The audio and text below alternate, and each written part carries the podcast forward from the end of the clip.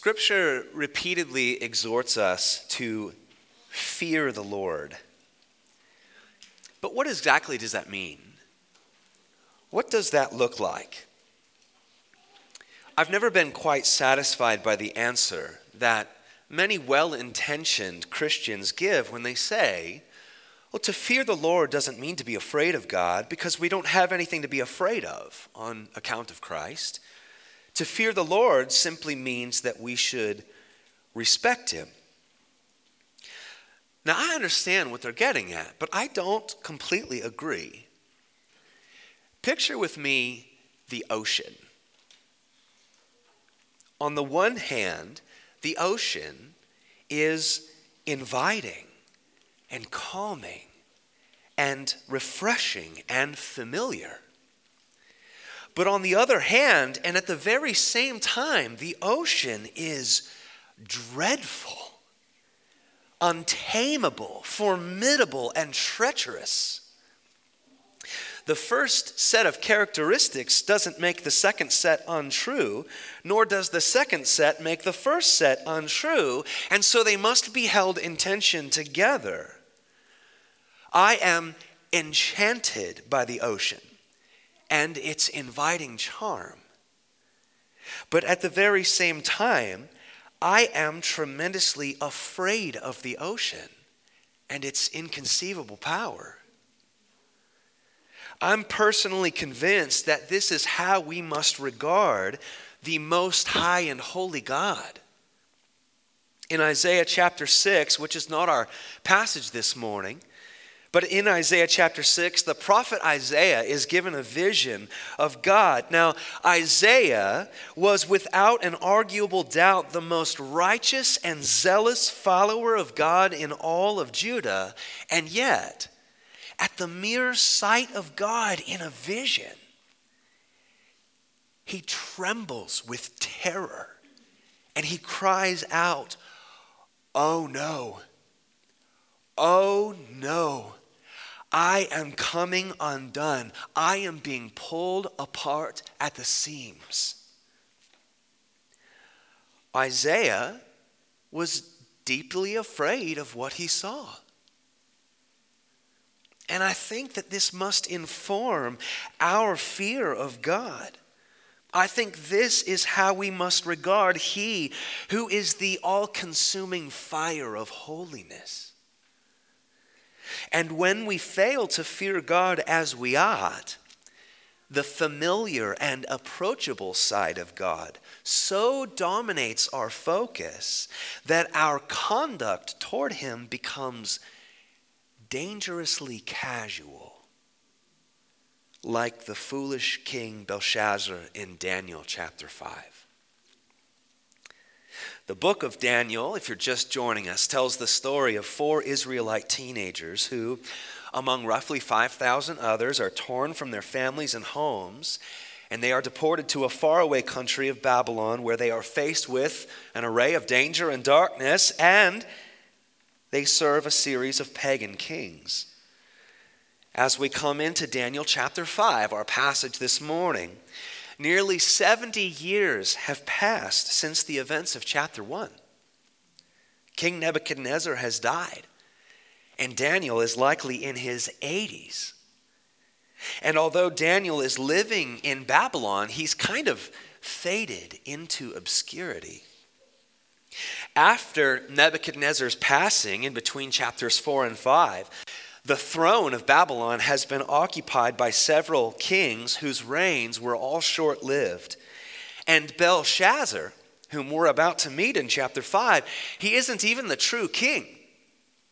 The true king of Babylon is Nabonidus, who, according to world history, departed Babylon for a 10 year campaign in Arabia.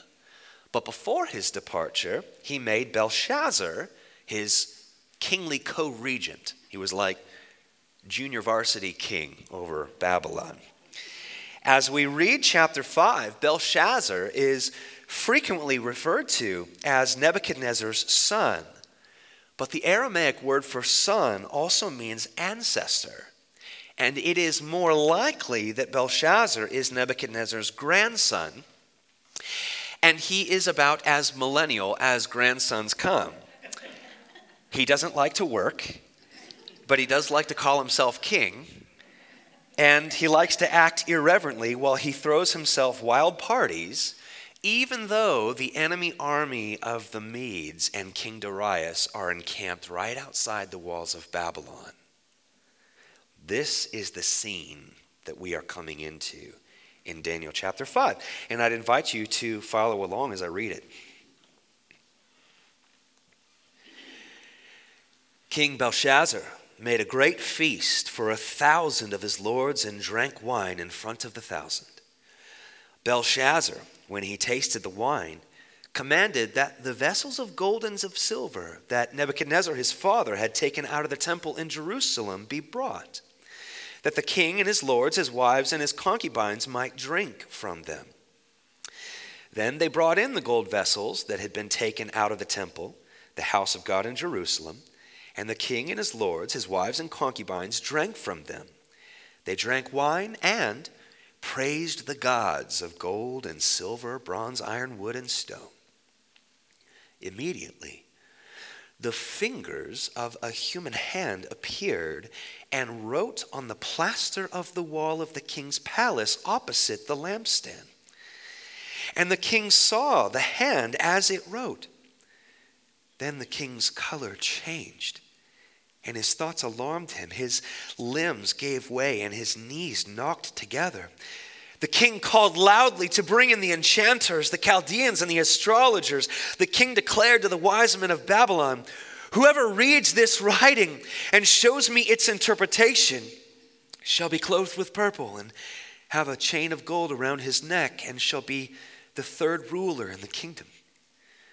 Then all the king's wise men came in, but they could not read the writing or make known to the king the interpretation. Then King Belshazzar was greatly alarmed, and his color changed, and his lords were perplexed. The queen, because of the words of the king and his lords, came into the banquet hall, and the queen declared, O king, live forever. Let not your thoughts alarm, thoughts alarm you or your color change. There is a man in your kingdom in whom is the spirit of the holy gods. In the days of your father, light and understanding and wisdom, like the wisdom of the gods, were found in him. And King Nebuchadnezzar, your father, your father the king, made him chief of the magicians, enchanters, Chaldeans, and astrologers, because an excellent spirit, knowledge, and understanding to interpret dreams, explain riddles, and solve problems were found in this Daniel, whom the king named Belteshazzar. Now, let Daniel be called and he will show the interpretation. Then Daniel was brought in before the king. The king answered and said to Daniel, You are that Daniel, one of the exiles of Judah, whom the king my father brought from Judah. I have heard of you, that the spirit of the gods is in you, and that light and understanding and excellent wisdom are found in you. Now the wise men, the enchanters, have been brought in before me to read this writing and make known to me its interpretation, but they could not show the interpretation of the matter. But I have heard that you can give interpretations and solve problems. Now, if you can read the writing and make known to me its interpretation, you shall be clothed with purple and have a chain of gold around your neck and shall be the third ruler in the kingdom. Then Daniel answered and said before the king, let your gifts be for yourself, and give your rewards to another. Nevertheless, I will read the writing to the king and make known to him the interpretation. O king, the Most High God gave Nebuchadnezzar your father kingship and greatness and glory and majesty. And because of the greatness that he gave him, all peoples, nations, and languages trembled and feared before him. Whom he would, he killed and whom he would, he kept alive. Whom he would, he raised up, and whom he would, he humbled. But when his heart was lifted up, and his spirit was hardened so that he dealt proudly, he was brought down from his kingly throne, and his glory was taken from him. He was driven from among the children of mankind, and his mind was made like that of a beast, and his dwelling was with the wild donkeys. He was fed grass like an ox, and his body was wet with the dew of heaven, until he knew that the Most High God rules the kingdom of mankind and sets over it whom he will. And you, his son, Belshazzar, have not humbled your heart, though you knew all of this. But you have lifted up yourself against the Lord of heaven. And the vessels of his house have been brought in before you, and you, your lords, your wives, and your concubines have drunk wine from them. And you have praised the gods of silver and gold and of bronze, iron, wood, and stone, which do not see or hear or know, but the God in whose hand is your breath, and whose are all your ways you have not honored. Then from his presence the hand was sent, and this writing was inscribed. And this is the writing that was inscribed Mene, Mene, Tekel, and Parsin. This is the interpretation of the manner. Mene, God has numbered the days of your kingdom and brought it to an end. Tekel, you have been weighed in the balances and found wanting. Peres, your kingdom is divided and given to the Medes and Persians. Then Belshazzar gave the command, and Daniel was clothed with purple. A chain of gold was put around his neck, and a proclamation was made about him that he should be the third ruler in the kingdom. That very night, Belshazzar, the Chaldean king, was killed, and Darius the Mede received the kingdom, being about 62 years old. This is the word of the Lord. Would you say a word of prayer with me? Father, this is your holy word, and we ask that you would give us understanding, that you would humble us, that you would grant to us the ability to obey, to glorify you, and to honor you. In Jesus' name, amen. The writing is on the wall is a popular phrase that's used to say things are not good. Something bad is about to happen. The writing is on the wall. This popular phrase stems from Daniel chapter 5. Now, there are a number of ways we could break this chapter down a number of insights we could draw from it. For instance, we could consider again what we've considered the last couple weeks that God is sovereign over nations and kingdoms, and that he gives kingship to whomever he will. We could consider how God is able to humble prideful men like he did Nebuchadnezzar in chapter 4, but sometimes God chooses not to humble prideful men such as we've just seen with Belshazzar. We could consider again how the brightest pagan wise men of, of Babylon are of no help to a king who, need, who needs supernatural help. And we could also consider this fascinating similarity that is emerging between the Babylonians and the people of Israel. Both people had repeatedly witnessed the powerful works of God, and yet both of them had quickly forgotten or repressed what they had seen. We could consider any one of these, but for the remainder of our time, let's put ourselves in Belshazzar's shoes and let's consider two sobering themes that are made clear in this chapter. If you're a note taker, number one of our outline will be God will not be mocked. And number two, we will all be weighed in God's balance. Number one, God will not be mocked.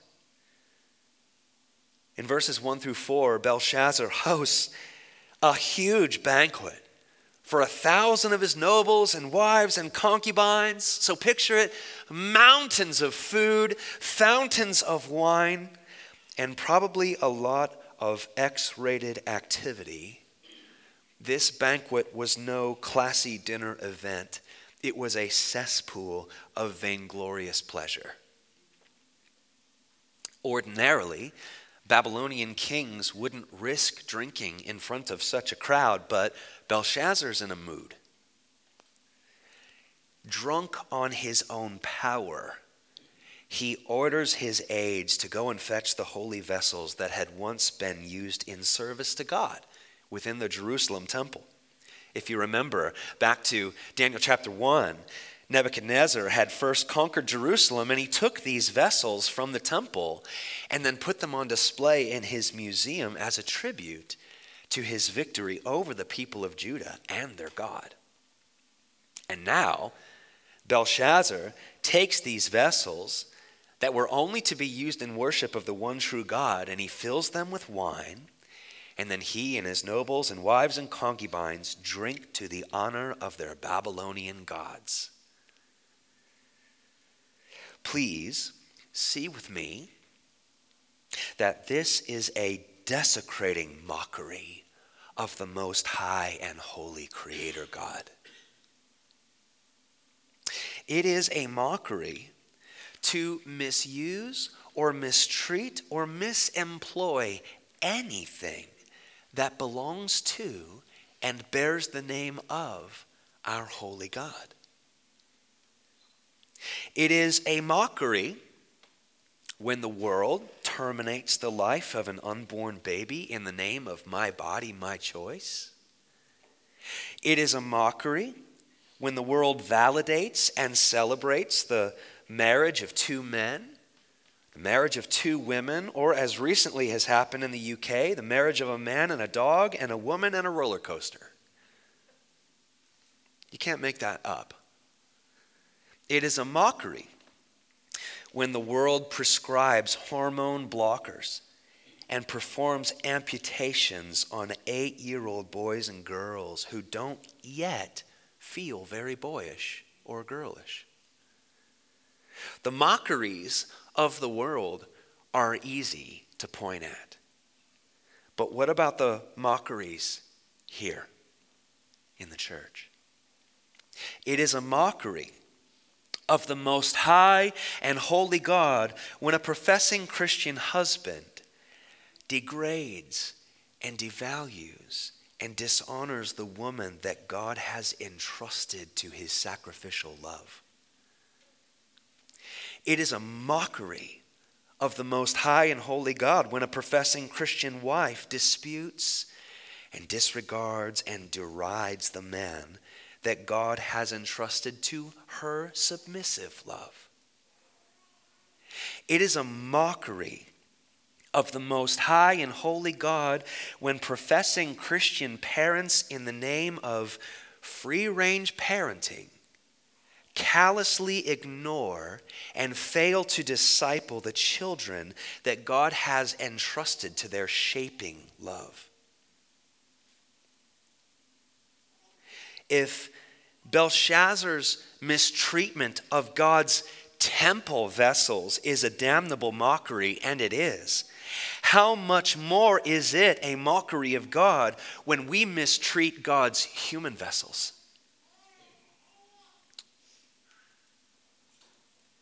God will not be mocked.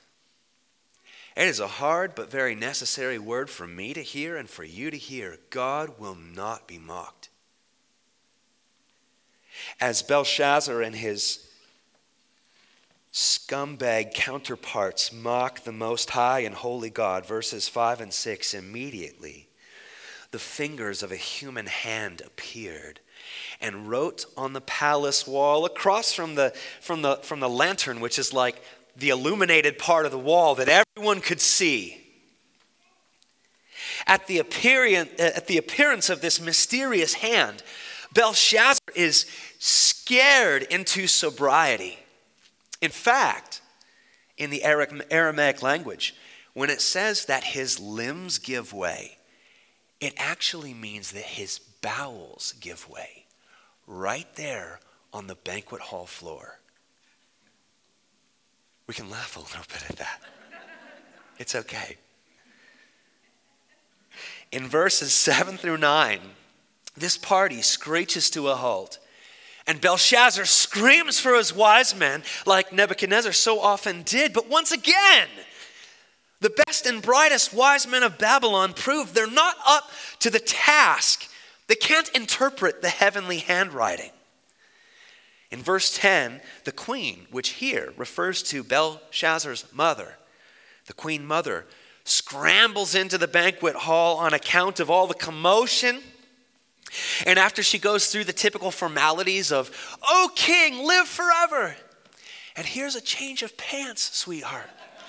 After she goes through the formalities, she then reminds Belshazzar that there is a man in Babylon who used to serve King Nebuchadnezzar, a man who actually possesses the holy wisdom that all the wise men of Babylon covet.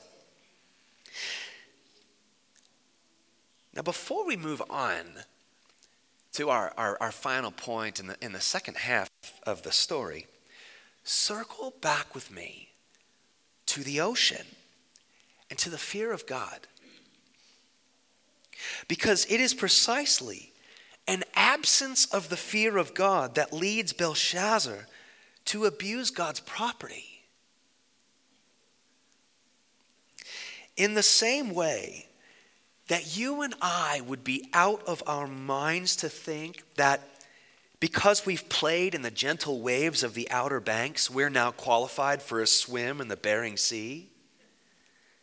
So you and I would be out of our minds to read this story and then to continue playing casual with a holy God who holds our breath in his hands. Let me ask you what I'm asking myself. Is your absence of fear toward God, is your absence of fear leading you to play casual with marriage, sexuality, gender, the sanctity of human life? God will not be mocked. Is your absence of fear toward God leading you to play casual with your God given role as a husband, a wife, a parent. God will not be mocked.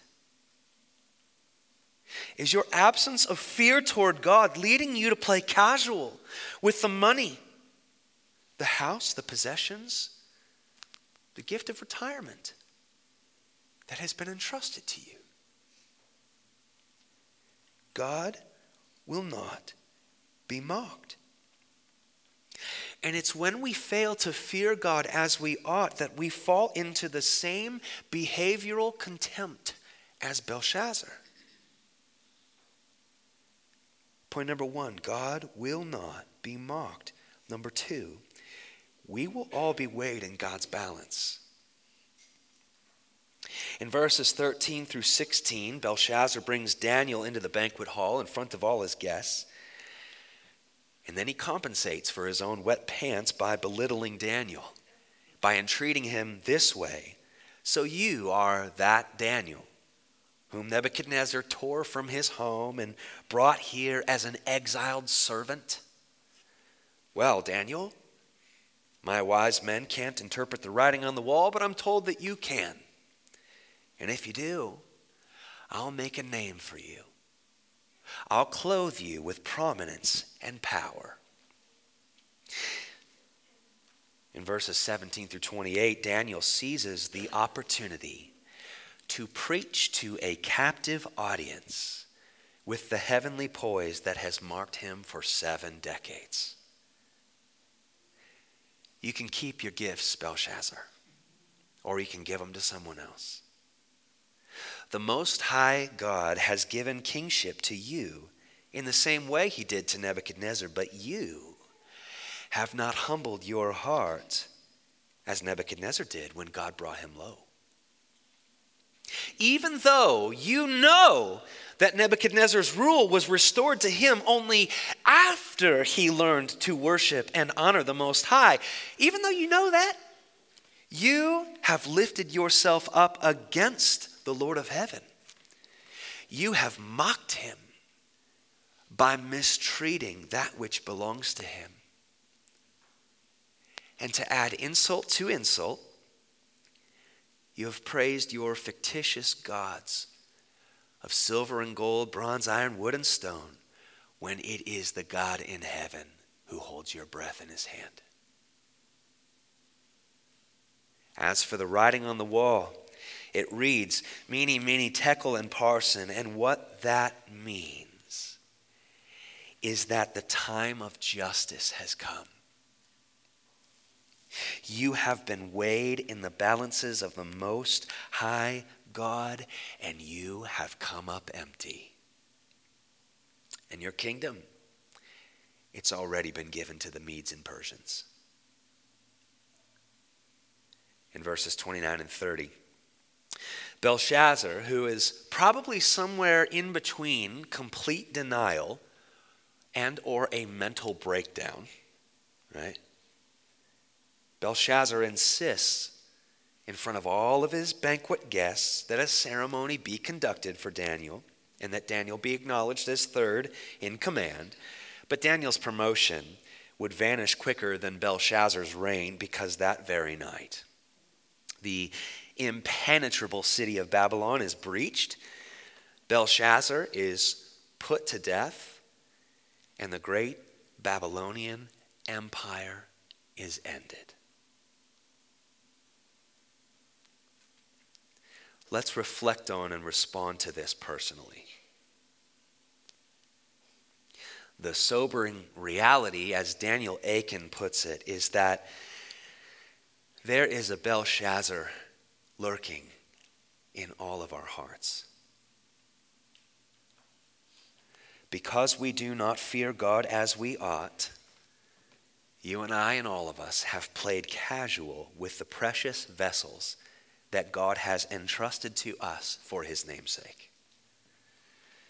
Because we do not fear God as we ought, we have all in thought and word and attitude and action played casual with the spouse, the children, the talent and ability and treasure and tasks that God has entrusted to us.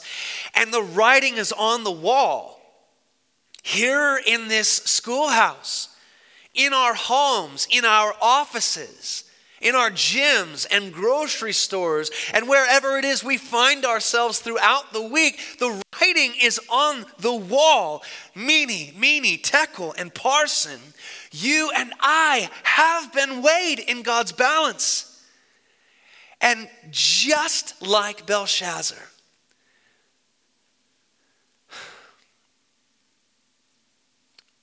we're all found wanting in and of ourselves.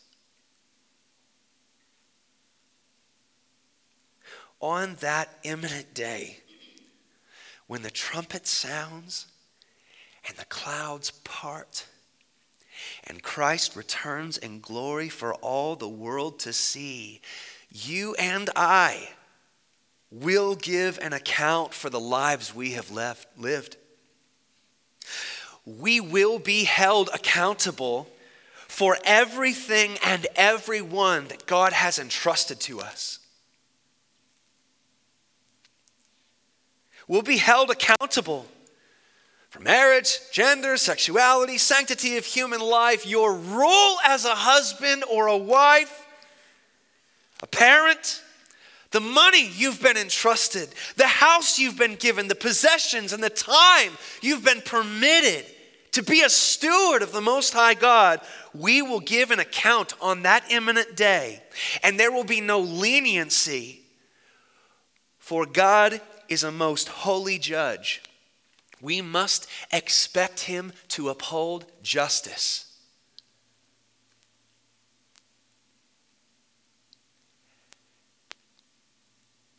And this is why the good news is so good.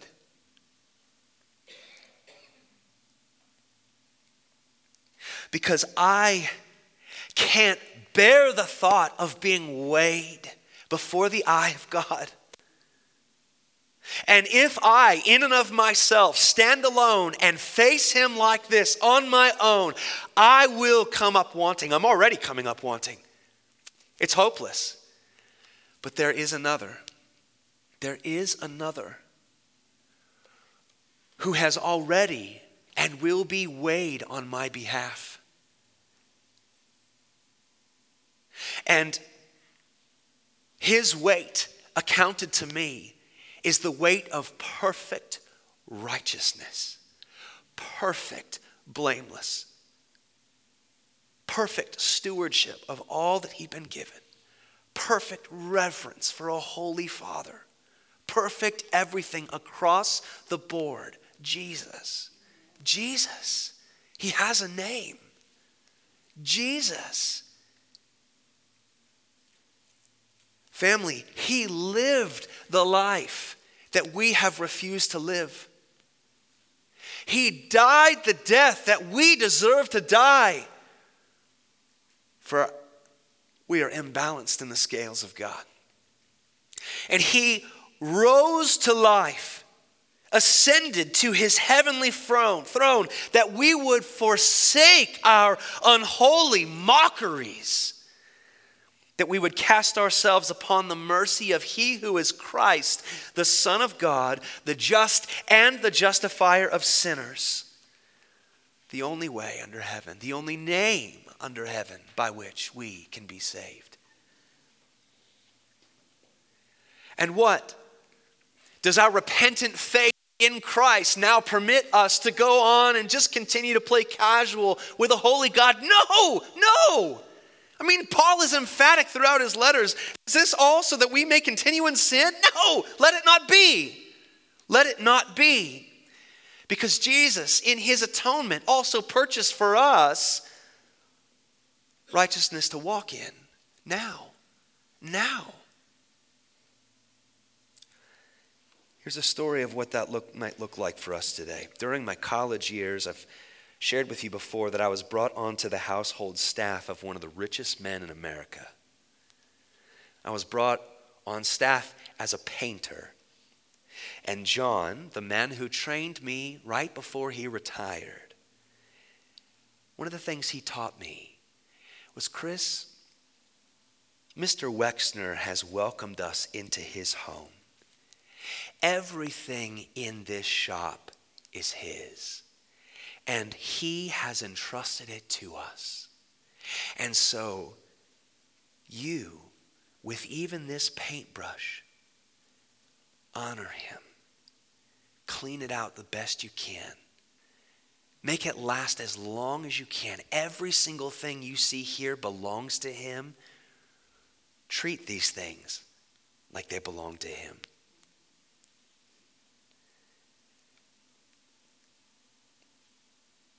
And so it is with the people of God who, by repentant faith, are already marked as perfect and righteousness because of the blood of Christ. And at the same time, we are growing up into that perfect righteousness. We must put it on.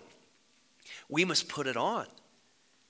If you have not, by repentant faith, been brought into reconciled relationship with God, please receive the name of Christ and all of his mercies purchased on the cross and in his resurrection. Receive that. And if you are walking in a restored relationship with God, the most holy Father, now, today, go and treat everything that you have been given in your home if you're married, your spouse. If you have children, your kids, your job, your talents and abilities, treasures, possessions, all of it. Regard all of these things as given to you by the most holy Creator God. And with the fear of God and His power, conduct yourselves accordingly. Honor Him Pray for your wife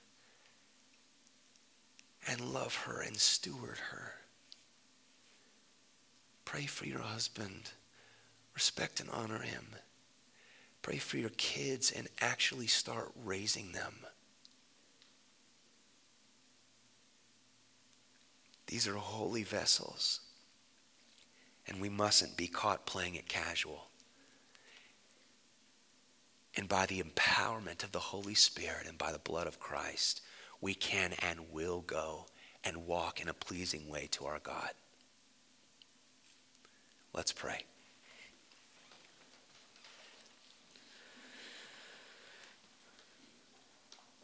Father, I pray that you would help us to hold in tension how wonderfully approachable and inviting you are, and how your kindness leads us to repentance, and how you are our Father now and forever. Hold that intention with you are treacherously holy unspeakably powerful, a deadly force not to be not to be messed with. Let us truly fear you as we ought, holding it in tension with the fact that you are our loving Father, that we, Lord, that our conduct would not drift into contempt and casualness, but that our conduct would be held as very important. That we would confess with our mouth and believe with our heart that Jesus, the Son of God, has risen from the dead on account of paying for our sin, and that we would now live lives that grow up into this righteousness that already covers us. Help us, Lord. Help us, Lord, to honor you as our most high and holy Creator God who is worthy now and forever. In Jesus' name, amen.